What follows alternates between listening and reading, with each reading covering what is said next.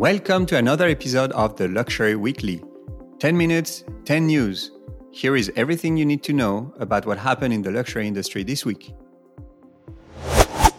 Consulting firm Bain and the Altagamma Foundation released their highly anticipated State of Luxury report this week. Here are the key takeaways.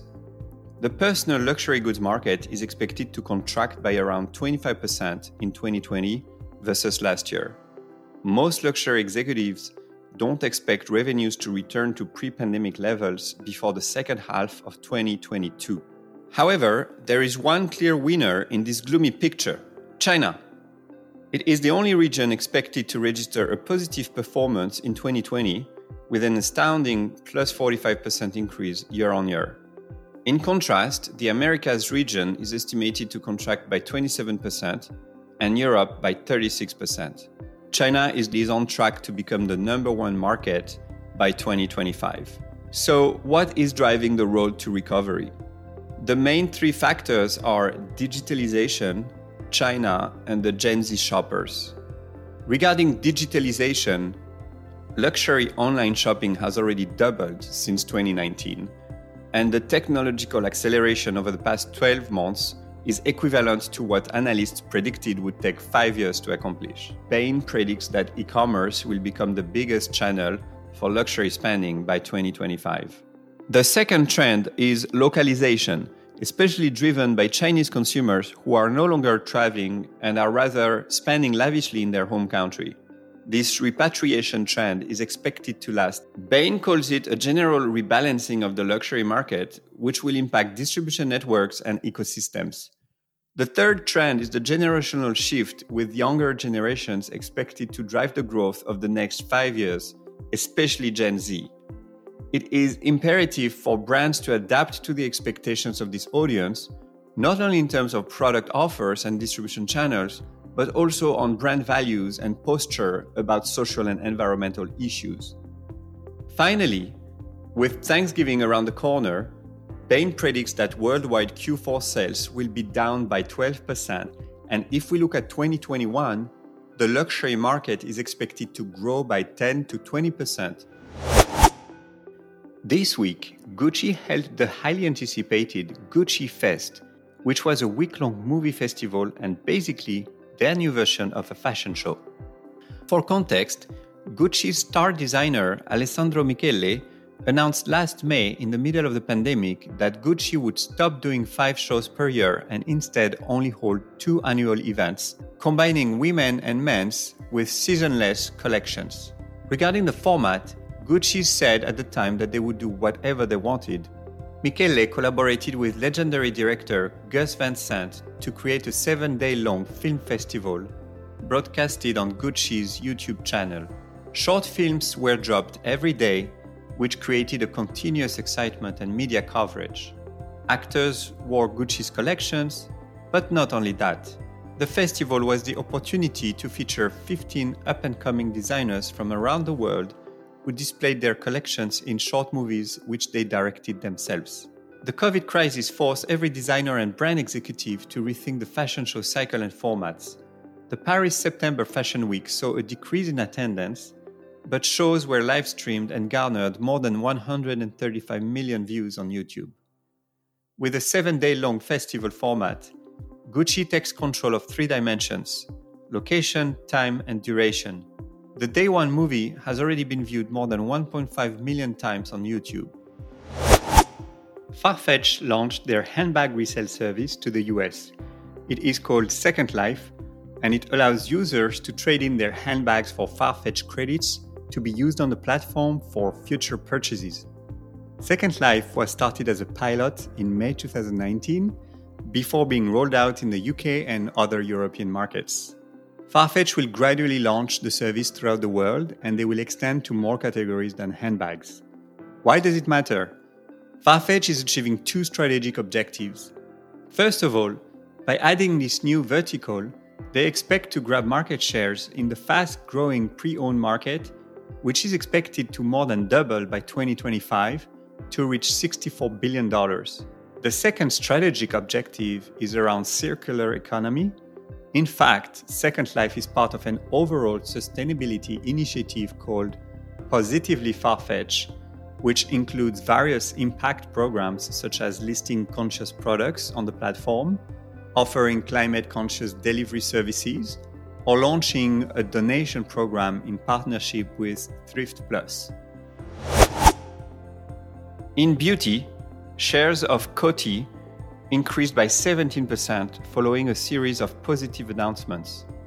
It started with Chairman Peter Harf investing $150 million of his personal fortune into the stock. The group then announced that it was focusing on growth, improving margins, and deleveraging its balance sheet through a few strategic moves. First of all, it will sell its Wella salon business to KKR for $2.5 billion, which will help pay down its debts.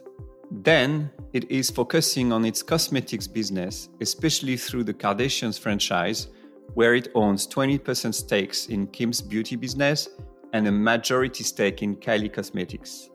Sales recovery from the pandemic accelerated faster than expected, especially in the online channels, which boosted confidence in the new management team.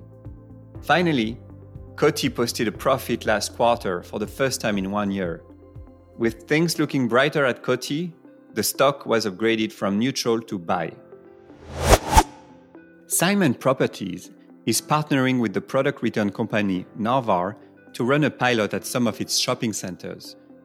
This pilot will allow shoppers to return products from some brands at Simon Properties concierge desks. The process will be really easy, done through QR codes, and at a minimum friction for the customers. With the increase in online shopping, returns this holiday season are expected to reach an astounding $280 billion level, putting a lot of stress on logistics and management. We see more and more partnerships around the return logistics, such as Amazon partnering with Kohl's, where clients can drop their Amazon returns at hundreds of Kohl's department stores. Macy's also released their quarterly earnings report this week. They posted a 20% decline in comp sales this quarter versus last year. They are bracing for a difficult holiday season and expect a decline also in the mid 20% range, as well as higher logistics expenses due to online shopping. To counterbalance the effects of the COVID crisis, Macy's also reshuffled their merchandising, adding new brands and products in overperforming categories such as loungewear and home, while reducing inventory in the slower categories such as formal apparel. L Brands, the owner of Victoria's Secrets and Bath & Body Works, released their third quarter results. Overall, the performance improved across its brands with a net income of $330 million as opposed to a loss in the previous quarter. Revenue improved by 14% versus the same quarter last year. Comp sales increased by 28%. Bath & Body Works was the number one growth driver, but Victoria's Secret also saw an improvement with plus 4% versus last year. A few interesting initiatives in the watch industry this week. Hublot announced the launch of an e-warranty. It works as follows. The watch is photographed at the manufacturer to establish its digital passport. When sold, the e-warranty is activated at the point of sales and then sent to the client through WhatsApp, email, SMS, WeChat, etc. The warranty is stored in the Aura blockchain. This is a trend to follow, and we can expect more adoption of these digital authentication technologies. Breitling and Vacheron Constantin, for example, have already partnered with the French company Arianee to produce digital passports for their watches, which are then stored in the blockchain. In tech, an important announcement was made this week with a massive reboot of Google Pay app for Android and iOS. The app is basically unifying multiple money management services and compete with a dozen companies such as PayPal, Venmo, Mint, or Intuit. Besides paying at stores or paying your friends, the app allows to scan barcodes, which will automatically look for deals on that particular item on Google Shopping.